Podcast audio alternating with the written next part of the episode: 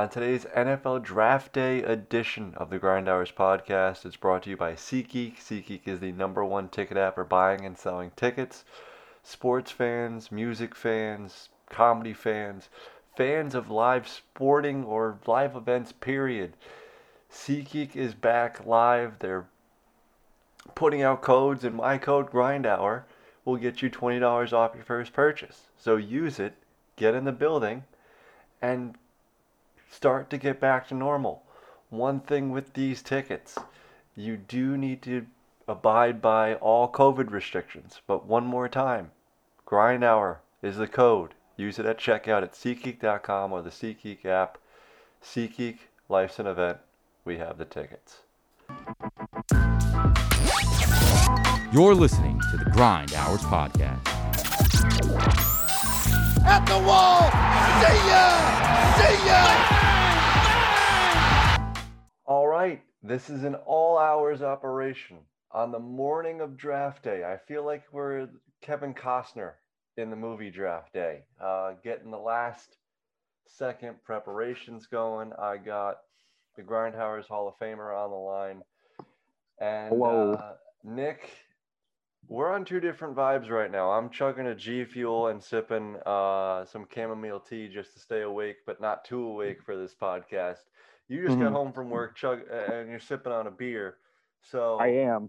um, it's kind of we're kind of like uh, the quarterbacks in this draft. You're you're kind of like Trey Lance and uh, and Mac Jones, and I'm kind of like Justin Fields. My stock's You know- going down, your stock's going up. I don't think I could put it a better way. Speaking of those, Especially since it looks since it looks like Mac Jones downs like at least ten of these in a regular sitting. yeah, he'd be an interesting uh, frat party guy. Some Saturday, some Saturday afternoons when he's not quarterbacking the Crimson Mhm. Tide, which he can have the opportunity to do now. So, um, although you're sipping a Michelob Ultra, that's a podcast for another day and a conversation for another another day. The, the trash. Listen, you know, it gets the job done. Getting to the quarterbacks and jumping off the blocks here. Um, hmm One and two pretty much set. Even though I don't like Zach Wilson at two, I'd rather go Justin Fields. I've said my piece on that. hmm It's set in stone. Lawrence one, Wilson two. The chatter though has been Mac Jones at three. For Yes. me, as a casual college football fan who watches enough to understand what's going on around this time of year, I don't see how Mac Jones answers the problems that San Francisco needs. I don't either. And this is like one of the this is one of the strangest things about the the whole draft process is not the elevation of Mac Jones as a prospect because you remember I've liked Mac Jones for a while. I mean, yeah. and he's he's been a perform he, he he performed on the big stage, obviously national champion, Heisman finalist. He said you could argue about he had a, a crazy amount of talent around him and DeVonta Smith, the Heisman winner, Jaylen Waddle, Najee Harris, all these guys. But you know, this, this his the stats speak for himself. Even with that, he set like the all-time completion percentage record for quarterbacks. He was throwing for 500 yards seemingly every game. I mean, the guy is absolutely a stud. He might be built like Butterbean, but he plays like he plays like a, a, a young stud. And um, but the shocking thing is not that he rose as a prospect because I always kind of thought that he would. I always felt like teams were sleeping on him. But what's shocking to me is that he's elevated above Justin Fields. I mean, this doesn't make sense to me. This this whole narrative that Justin Fields is somehow a bad quarterback or that he's inconsistent or that he he can't throw as well. This is just nonsense. I mean, we saw him against the Clemson defense. He tore them apart. With a broken rib, he tore them apart. yeah. And then, I mean, he And he was a game or two against Alabama. He didn't sit out the national championship game because it was going to hurt his draft stock or potentially hurt him even more physically because he was still dealing with that broken rib in the national championship game. Two things. 100%.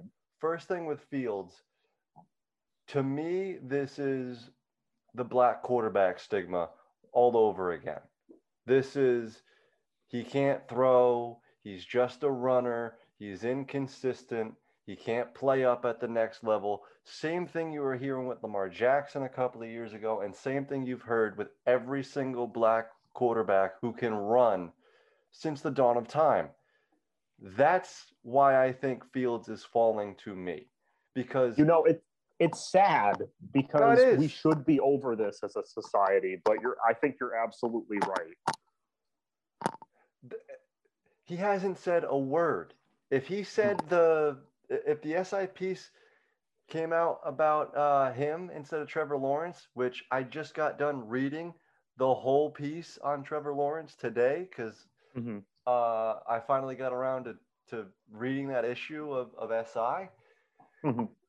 If that stuff came out about him, yeah, death sentence. He's going in the third round.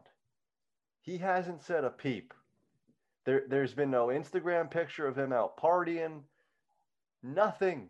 Absolutely zero. And yet his draft stock is falling. Doesn't make any sense to me. This dude looks like a gamer. He's got the tape to prove it. He's got the heart to prove it. And I think it, you would be silly not to take him at two or three or wherever, whatever team needs a quarterback. Take this guy. 'Cause Exactly. you're just going to add to the bulletin board material. And when this guy is a four time Pro Bowler in a couple of years, we're all going to be looking back like we were looking, like we look back on Lamar Jackson saying, how did this guy not go first? No, I I 100% agree with you. I think I think Justin Fields is being severely undervalued throughout this whole process, and it's it's shot. He had like he had one bad game last year. Let's put this into perspective. He had one bad game last year, and it was against Indiana. And he got better as that game went on. They started out kind of hot. He, they, Ohio State was a little sluggish. He wasn't making the throws. In the second half, he adapted and he overcame and he brought them back to get the win.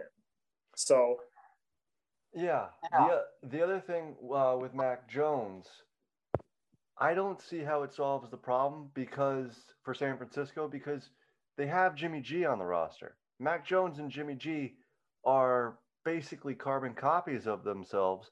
And if you hear anything about Shan- uh, about the, the press clippings and sound bites from Kyle Shanahan, Jimmy G's not going to be on the roster come Sunday. Right. You saw the thing the other day where he said, I can't promise anyone will be alive Sunday. Right. Which I mean, you don't have to be you don't have to be that good at reading tea leaves to understand that that means he's getting traded within 24 hours of recording this, and it's 1 a.m. Eastern time on draft day.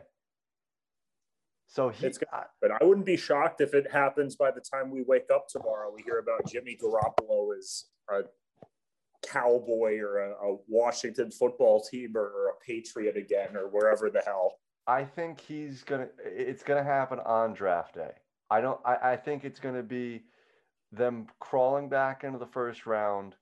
He's gonna be a big part of that deal. I don't know who's gonna trade down at the end of that uh, at the end of the first round, but that's the type of move that you Mhm. hear late, late tonight, late Thursday night. That Jimmy G is now a member of you know X team, Miami, whoever. Right. So yeah, I just I don't I don't understand how you can go from one guy who's not really great mobility wise, has a good arm, can run an offense to another guy who's slightly younger. It's like the the Daniel Jones with Eli thing, except Daniel Jones was 20 years younger than Eli Manning. Precisely. So, really quickly, uh, before we get to break here, What's your opinion on Trey Lance? Because I I'm out. Sorry. I I just don't think there's enough film. I think the the record of him setting the most passes without an incompletion is pretty impressive. I mean, he obviously North Dakota State is not like one of these, these fugazi lower division schools. It's a real school where they play real football. So I think Trey Lance is going to be all right, but I don't see how he matches up with the big four in this draft. I think it's I, I think it's a clear one, two, three, four with uh, Trevor Lawrence, Justin Fields, uh, Zach Wilson, Mac Jones, and then Trey Lance is number five in a separate. Like they're the A tier, right? Mm-hmm. Uh, he's the B tier, and then everybody else in the prospect, whether that's uh, prospect pool, whether that's Kellen Mond out of A and M, whether that's uh, the kid from Mississippi State. I think that's all the C tier. But I don't think I think Trey Lance is better than all of those guys. I think he probably still will go in the first round if there's a team that needs a quarterback later on, like maybe Washington or the Patriots or one of those teams. But I don't think he matches up with any of the top four this year.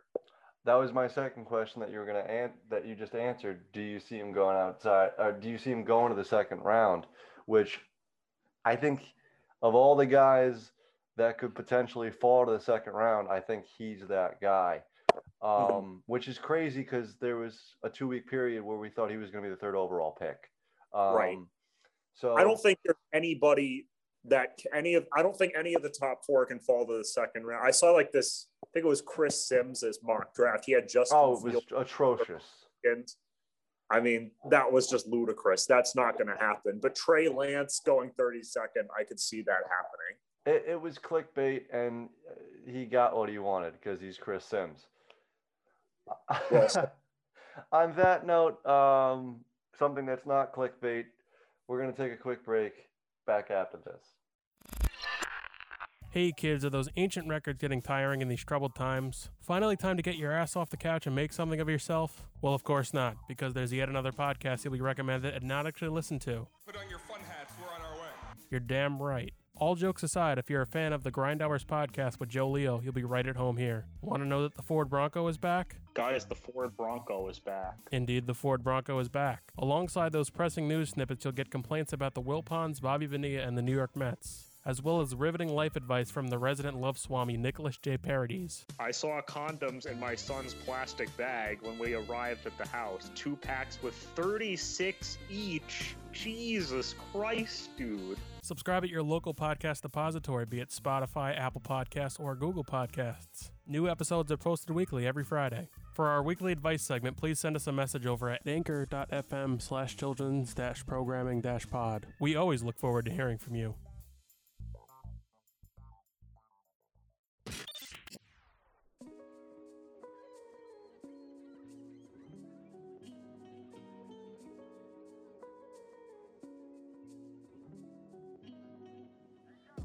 All right, in the first half, we went over the quarterbacks of this draft to finish out the mock 4.0. I think it's 4.0, 3.0, 4.0 of uh, of draft day. It is draft or of the NFL draft. It is draft day.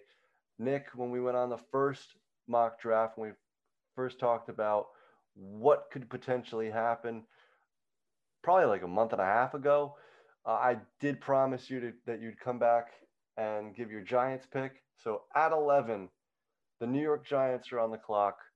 Who do you want to take, and who do you think the Giants will take? Um, my dream scenario is from which you remember from the original mock draft is that Kyle Pitts goes at 11. Not going to happen. Sorry, that's a pipe dream. Not going to happen. We've heard nothing but buzz about this guy for the past month since that original podcast came out. I mean, he's jumped up. I've, I've seen people take, I've seen the Falcons taking him at four. I've seen the Cardinals trading up to take him at four. He's not lasting until 11. Let, let's make no ifs, ands, or buts about it. So I think there's two ways that the Giants could go here at number 11. And what I want them to do is uh, it, it, it might surprise you because I think the flashy pick is what they're actually going to do, but the safe pick is what I want them to do. And what I think, what I want them to do is take Rashawn Slater out of Notre Dame. If he's there. Notre Dame, excuse me, Northwestern. I If feel like this there. guy has kind of slipped under the radar a little bit. People are kind of forgetting about how good he is at the offensive line positions. And he's an absolute beast. I mean, the tape speaks for itself. He was almost single handedly uh, the, the reason that they were able to get to the uh, Big Ten championship game. He just constantly was paving way for those running backs and for uh, the quarterback Peyton Ramsey to throw the ball. And I would love to see him on, on a Giants team that really needs help along that offensive line, really needs that cornerstone to be the protector for Daniel Jones for years and years to come. And I think uh, Rashawn Slater can be that guy. But where I think they're going to go is at wide receiver. I think Jaylen Waddle is going to be the pick. I've heard a lot of buzz about Waddle to the If he's Giants there. A lot of a lot of buzz about him in this vicinity of, of this pick range, like nine to maybe 13 ish. And he does fill a need on the team where we are in need of a playmaking wide receiver.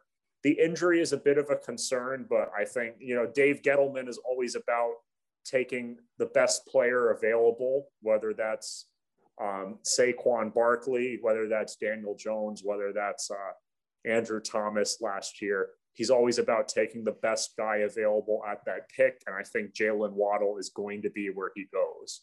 I don't think either of the guys you just, any of the three guys you just named, Pitts, Waddle, or Slater, are going to be there at 11. I, also, I think those are top 10 guys. The only way Kyle Pitts falls to you is if he does a Laremy Tunsil and there's a picture of him when we wake up tomorrow with a gas mask on, Yep. getting getting high as hell. Even then, he might not even fall. Yeah, well, I mean, It's legal now. it's legal in a lot of states, including New York. Um, so you know, who knows? The opinion. It's a bunch of white NFL owners. They're going to say that he's a hoodlum and he's going to fall to 15 if that happens. Mhm. But for me, I think they're still going to go defense. Um, and the, I mean, uh, what's his name? The linebacker out of Penn State, Parsons. Parsons. uh, Yeah, I, think, he go top 10.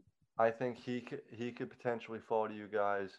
Um, the I, I'm forget I didn't watch a lot of Michigan football and I'm pissed off at myself because there's a dude on Michigan who's an absolute monster for, a as an edge rusher and I'm forgetting his name too.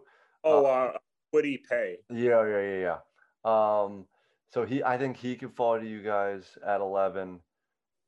Or I mean, what I think you should do is just trade down. I know there's a lot of holes that this team needs. I know you would love to have another weapon for for Daniel Jones. I know you personally want to do the safe pick just like I do. And even though we can't do that anymore for the Jets because we traded away Darnold, but always take the lineman is if there's a once in a generational lineman, take him and that's Penei Sewell. So I mean, he's just going to be gift wrapped for uh, Cincinnati. If they don't take him, everybody in the organization should be fired immediately, and Joe Burrow himself should finish the draft. Uh, I wouldn't be mad if that happened. sounds like fun. uh, I just, I don't know, man. I you win football games in the trenches. I, I hate to sound like the old man on the porch, but that's who I am, and that's how games are won. And actually, very interestingly, there is a piece on the Ringer. I forget who wrote it about quarterbacks. We Hmm. started the pod with quarterbacks, but about drafting quarterbacks and the sudden, this guy didn't pan out three years later. Let's go for another one and just see how many times we get in the lottery. Uh, sometime we're going to hit. So the Cardinals did it with with Rosen to Murray. The Jets are doing it with Darnold to now presumably Zach Wilson. I'm not saying the the Giants should go there at 11. But would you be surprised if, let's say, Mac Jones falls out of the top 10? If the Giants go Mac Jones and trade away Daniel Jones?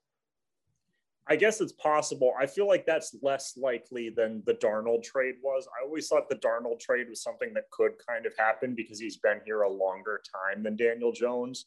And the other thing with uh, DJ is that there isn't a new coaching administration this year. It's still Joe Judge. So yeah, I don't know. I just reading that piece and seeing that it's you know you want to be a card counter and you want to try to you know, get as many cracks at this because the most influential and dynamic way you win a the way you win a Super Bowl is if you have an elite quarterback. Mm-hmm. So the Daniel Jones is a good quarterback. I don't know if he is elite. I don't know if he can get to that next level and be in the same conversation as Rodgers, Brady, Mahomes. Time will tell, but I mean, it's an option. Over the last 10 years, there's only been um, two quarter, or no, I'm sorry. Out of the last uh, 10 years of Super Bowl winners, there's only two active quarterbacks that have won a Super Bowl that were picked in the first round, and that's uh, Joe Flacco and Patrick Mahomes. Look at Joe Flacco getting in there. He's still hanging on. still making a career out of it. I, I, I think just by the mere mention of Joe Flacco means this podcast is over. So uh, I, I think that's a good place to end. Nick, uh, since we didn't get a chance to do an Oscar preview, um, yes, now is your time to post Oscar uh, snub or uh, a boast for somebody who won an award movie review, where the people can find you, all that. Red carpet's all yours. All right. Well, you can find me. Um, you can find me on all social medias: Twitter, Instagram, all that good stuff. At Nick Parodies. You can find me on uh, the Children's Programming Podcast with my illustrious co-host Matt Dixon. Um, we just released episode 43 with uh, independent filmmaker Griffin Hammond. You may know him as the director of the Sriracha documentary uh, or as the former Indy Mogul guy. And he was telling us a lot of stories about that. He was talking about his uh, work for Bloomberg as a political journalist. And he was actually there live and in person covering the Trump win in the 2016 election, which wow. was was very interesting to hear his stories about that. Um, so shameless plug there. Um, our next episode that's coming out soon is about the Oscars and the absolute debacle that this year's uh, show was. You may have seen they they moved the Best Actor award to last to honor Chadwick Boseman, and then he didn't win. Win, yeah, right. Hopkins wasn't there, so Joaquin Phoenix, who looked like he just got dragged out of bed, kind of just shuffled off the stage, and it ended awkwardly. Um, but uh, so shout out my big Oscar shout outs are I haven't actually seen many of the movies. I saw Mank and I saw uh, Chicago Seven, and and I just saw those recently. So uh, Borat going into the ceremony was the only one I had seen. Um, really quickly on the uh, uh, on this topic, one, it wouldn't be the Oscars if it didn't have an awkward end to it w- within yes. recent memory. Two, it's a travesty um, that Chas- Chadwick Boseman didn't win. He was awesome in the Five Bloods. I saw that. I saw the trial of, of uh, the Chicago Seven. To me, was the best movie of the year. Nomadland was good. It, that was an actual good movie. Uh, Judas and the Black Messiah. The, Go ahead. That was the winner of Best Picture. So yes. shout out.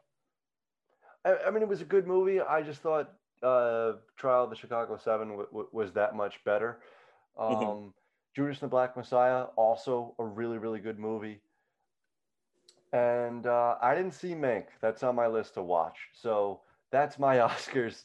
Um, that's my Oscars recap. Um, my two big shout outs from the ceremony are uh, number one, Daniel Kaluuya, amazing, bright young talent who won the award for Best Supporting Actor for Judas.